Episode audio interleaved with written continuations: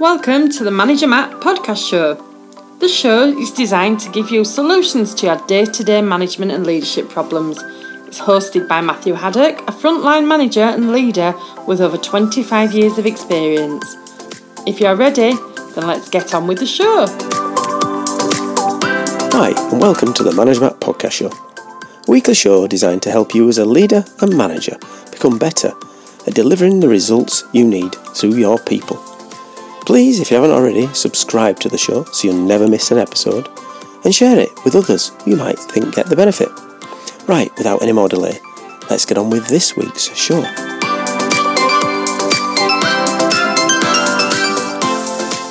Well, welcome to the show, everyone, and thank you so much. I'd like to start with a thank you, a gratis, a kudos.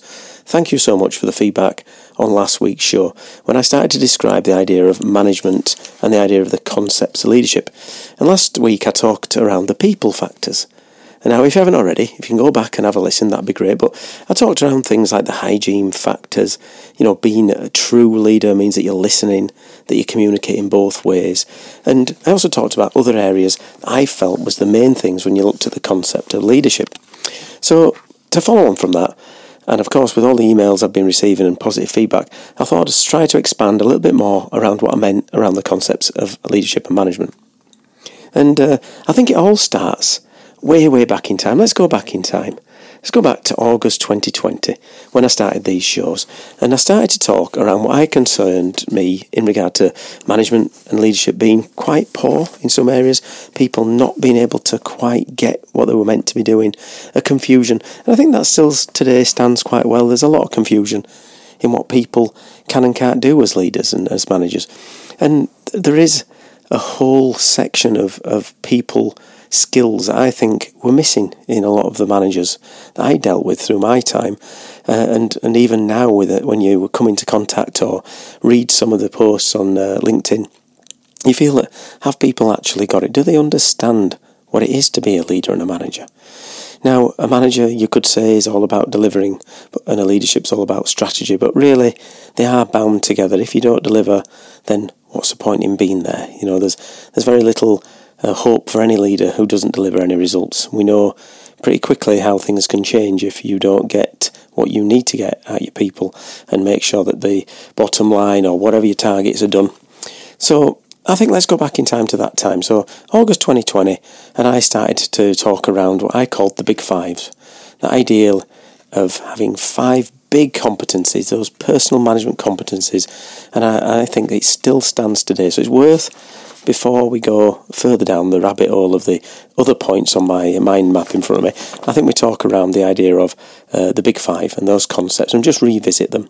For those who maybe haven't had the time to listen to all 182 episodes, or those who just bobbing in for the first time and just want to have a listen. So let's go back and see what I think those five are and do they still stand now, nearly three years later? Well, let me explain what the big five are. Big five starts with one to ones. It's feedback, coaching, empowerment, and delegation. And those big five, I think if you get those right, and I'm not saying perfection because we only uh, always should be thinking around improvements, not uh, perfection because we're never perfect, you know. But let's take them big five as the ones that are the bedrock of what we do. Now, last week I talked down those people factors, but these big five are the ones that really do cement you as a leader and whatever level you are inside the business. So let's start with the first one the one to ones. There is so much uh, out there about one to ones, how to do them. Um, but even if you've never sort of picked up a management book or looked on YouTube around what is management or what is a one to one, you know that one to one is about connecting with people. And of course, people work for people. You might think you work for an organisation, but realistically, you work for a boss, you work with peers, people work for you, and those are relationships whatever modern society is and whatever that looks like in a very different world to when I first started recording only three years ago, one to ones are going to be still there as the first thing that people want to do. They want to have contact. You want to know that your boss understands you, you want to understand them. And you also want to make sure when you're working your directs that they get you and you get them on a personal level but also on the idea of having a standing meeting that you do every fortnight, week, month, first, when I did this, I were very kind of, it must be done like this and it must be done like this. I moved a little bit more, maybe I'm mellowing. And I think there's a definite uh, tendency to say that as long as you get your one to ones in your diary and you try to do them in the best you can do and you hit them most of the time, then that's a pretty good way to be. There might be some people who are desperate to have one to ones on a weekly basis, and that's fine as well. Again, it's horses for courses. Some people like that contact, especially if you're new to role, new to the business, new to the promotion. You might want to sit with your boss and do something a bit more. Make sure you're on the right track. Uh, on the reverse, there may be one people who just think, well, as long as I have a one to one a weekly, get together.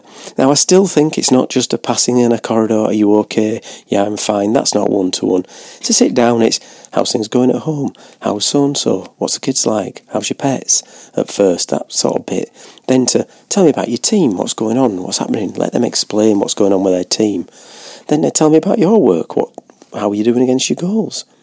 And of course, you always left to one end of one to one in my mind is how can I help you? What can I do differently? Because realistically, although it's their time, that half an hour is theirs, or whatever time you put aside for these things, half an hour is probably about right. They're going to have a, a fact of they want to go out and, and say to you, well, yeah, actually, this ain't working or that ain't working. Now, I'm not saying you'll save it for the one to ones, because that's where the second point of my big five comes in the idea of feedback. And feedback is very important. And of course, again, like one to ones, there's models all over the place around how to give good feedback. And feedback is very, very important. We need it in the world to make sure that you are improving.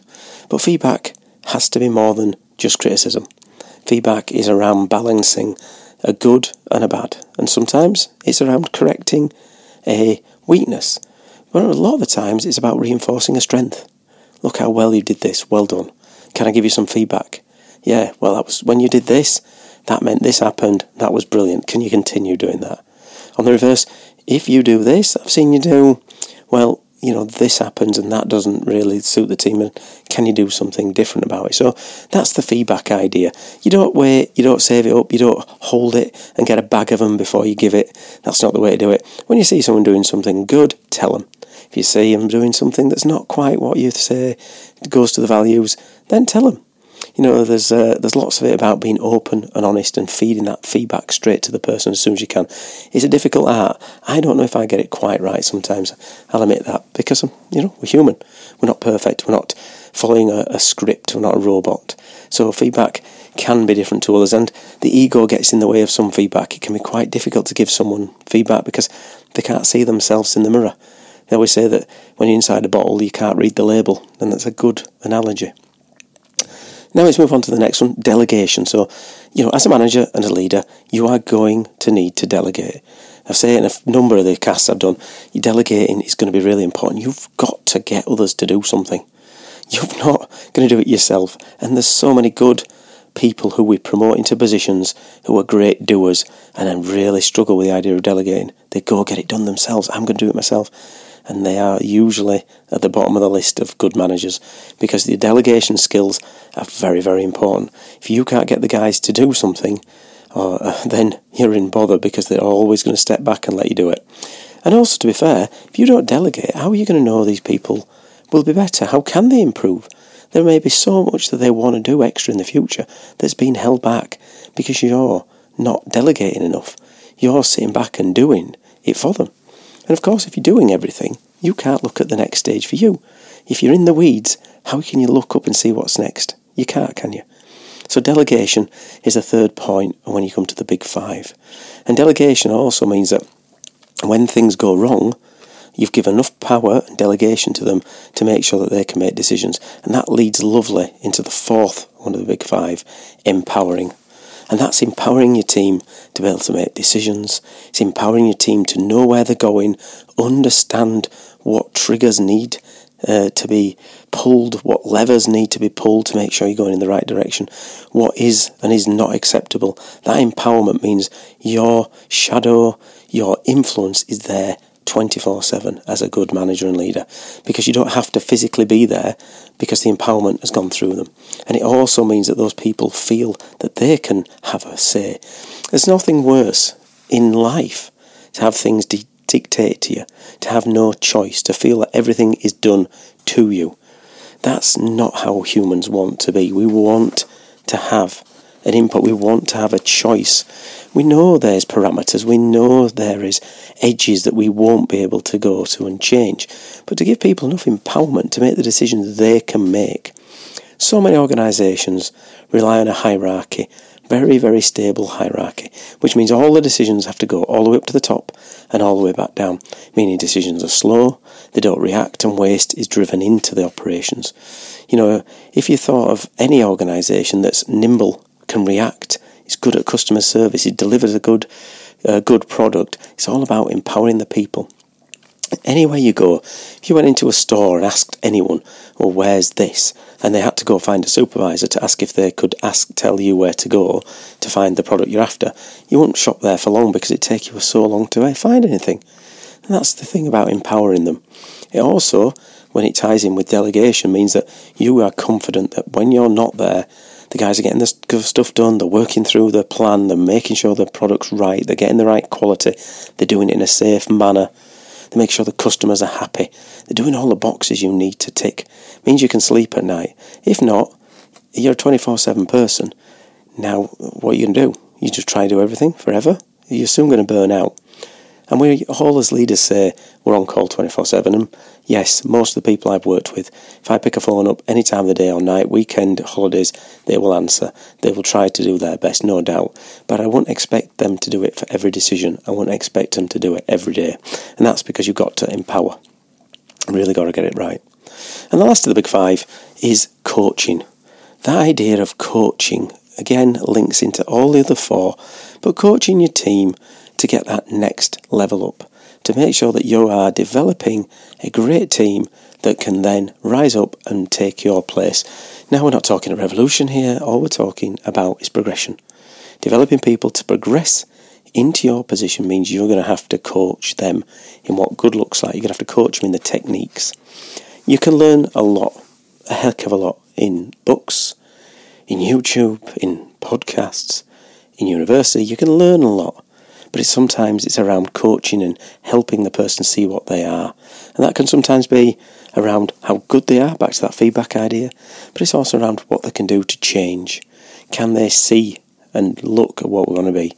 Most of these sports now have moved away from calling them football managers, but to be coaches, to be developers. Most of the top professionals will have coaches in different areas, be that nutrition, physical, psychological, tactical. They've always got a coach, even though they're the best in the world. The top tennis players, golf, football, rugby, whatever sport will have coaches in each area who are specialists and can help them through.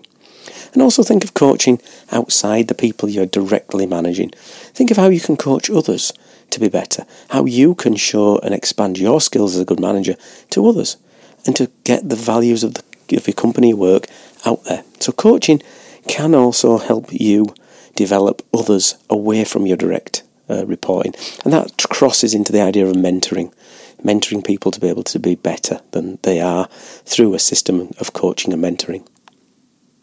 And I think if you took those five and did nothing else with them, listen to no other casts, but really practice them five. You, if you look at the 80 20 rule, those 20% would probably deliver 80% of what you really need to do to get out of it. There's tweaks, there's development, there's expansion on all those, but realistically, you get those five right. You're in a great position to be a good leader and a good manager going forward. Now, it's not saying they're the only five. There's lots of um, different ways of approaching things. There's lots of other people will tell you that this is the best way, this is the only way. There's usually people trying to sell you something.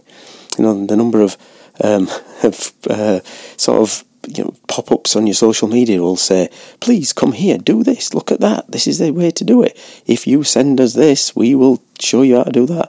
Um, and that goes round and round. That's just part of the way it is. As long as you can realistically say, what am I getting out of that? If that person's going to give me all this, are they actually giving it for free or is there something behind it? So that is the big five, and that is the next stage in my concepts of leadership. Um, and as I said, because I've got such good feedback around the people element, I'm going to do a couple more of these. I might sprinkle in some others, but as I go along, I'm going to put in uh, a few of these around it. So if I just give you an overview, there's things like team um, development, there's accountability tools, continuous improvement, there's uh, safety cultures, career development, strategic development, performance management, positive leadership, crisis management, lots of different things that I've loved to talk to you about in the future. But that's enough for today. So, well, I mean, thanks so much uh, for listening to this episode of Manager Matt Podcasts. Sure, I'm, I'm sure you've enjoyed it, but if you haven't in any way, or if you have, please continue to give me your feedback because it's a gift. Feedback is a gift. And the Yorkshire man inside me says it's a free gift because all you've got to do is email it to managermattpodcast at gmail.com. I will answer you, I promise. And I would love to engage on some new and some old topics. And of course, as I say on every podcast, whatever you've learned today, please try and put it into action because words are cheap and action is really what drives you to get the results you need. Well, that's it for Manager Matt this week. Thanks for listening and goodbye. Thank you so much for listening to this Manager Matt podcast. We hope you found it interesting, helpful, and actionable. One last thing please leave a quick review on iTunes or with your podcast provider as it helps to spread the word of Manager Matt. If you haven't already done so, please subscribe to the podcast. And if you did like anything in particular, send an email to managermattpodcast at gmail.com or visit managermatt.co.uk for more content. Feedback is a gift, so let's keep giving. See you next week.